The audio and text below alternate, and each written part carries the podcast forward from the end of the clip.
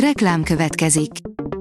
A műsort a Vodafone Podcast Pioneers sokszínű tartalmakat népszerűsítő programja támogatta, ami azért jó, mert ezzel hozzájárulnak ahhoz, hogy a felelős üzleti magatartásról szóló gondolatok, példák minél többekhez eljussanak.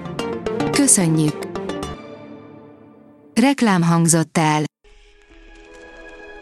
A legfontosabb tech hírek lapszemléje következik. Alíz vagyok, a hírstart robot hangja. Ma szeptember 18-a, Diana névnapja van. Az IT Business írja, szoftver frissítéssel küzd a kitiltás ellen az Apple.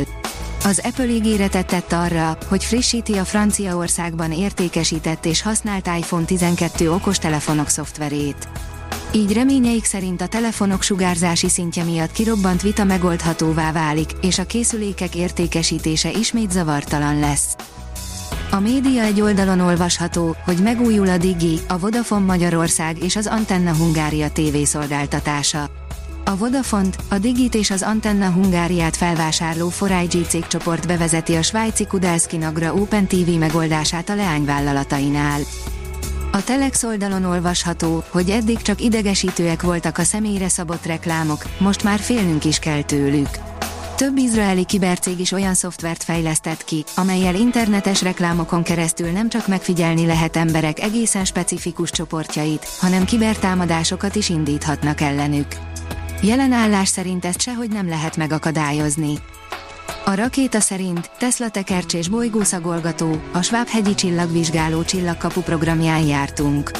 A Csillagkapu egy idén áprilistól indult programsorozat, amely különlegessége, hogy a csillagvizsgáló összes létesítménye bejárható a saját kényelmes tempónkban.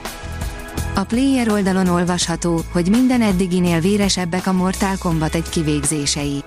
A Mortal Kombat széria védjegye mindig az eltúlzott erőszak volt, amiben az egyes sorszámmal ellátott soft reboot most olyat mutatott, hogy az még a sokat látott játékosoknál is kiverheti a biztosítékot. 100 plusz milliárd forintnyi kriptopénzzel gazdagodott Észak-Korea, írja a Bitport. A hírhet Lazarus Group nagyon felpörgette a munkát, a rezsimnek dolgozó banda alig több mint 100 nap alatt bő negyed milliárd dollárnyi kriptovalutát lovasított meg különböző cégektől. A Digital Hungary írja, AI alapon fejleszti a Foxpost ügyfélszolgálati rendszerét a United Call Centers. Magyarország egyik legnagyobb, dinamikusan fejlődő kiscsomaglogisztikai szolgáltatója, a Foxpost a United Call Centers céget bízta meg ügyfélszolgálatának üzemeltetésével. A megbízás a klasszikus operátori kiszolgálás mellett a UCC kezdeményezése nyomán mesterséges intelligencia alapú szolgáltatás fejlesztésére is kiterjed. Digitális útlevéllel lépnek fel az óratolvajok és hamisítók ellen, írja az InStyleman. Nem könnyen hamisítható számla, doboz vagy füzet, hanem egy blokklánc alapú digitális útlevél igazolja nem sokára a panérai órák származását. A hvg.hu oldalon olvasható, hogy 1000 méter távolságból megmozdít tárgyakat Kína új energiafegyvere. Kínai mérnökök állítólag olyan fegyvert fejlesztettek, ami a mágneses erő segítségével mozdít meg bizonyos tárgyakat úgy, hogy nem kell hozzájuk nyúlni. Avokádót fotóztak a Marson, írja a TechWorld. Egy avokádóra emlékeztető sziklát fotózott a Marson a NASA Perseverance rovere, írja a Space. A robot 2021. februárjában sikeresen landolt a Jezero kráter fenekén, azóta számos érdekes sziklaformációt örökített meg. A Microsoft jogi védelmet kínál azoknak, akik mesterséges intelligenciával hoznak létre tartalmat, írja a vg.hu. A cég megtéríti a perköltségeket és más, a jogvitákból eredő kiadásokat, például a kártérítések kifizetését is a fizetős Copilot ügyfeleknek. A mesterséges intelligencia nyersanyagai, írja az IT Business. A generatív mesterséges intelligencia beköszönése a ChatGPT elképesztő sikerével kezdődött 2022 végén.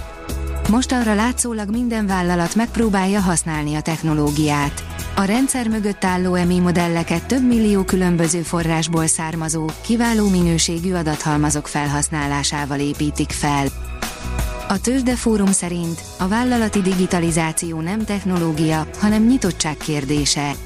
Mára már nem kérdés, hogy a digitalizáció vívmányai, így például a mesterséges intelligencia, alapjaiban változtatnak meg munkafolyamatokat a legtöbb területen, így a cégeknek muszáj valahogyan reagálni ezekre.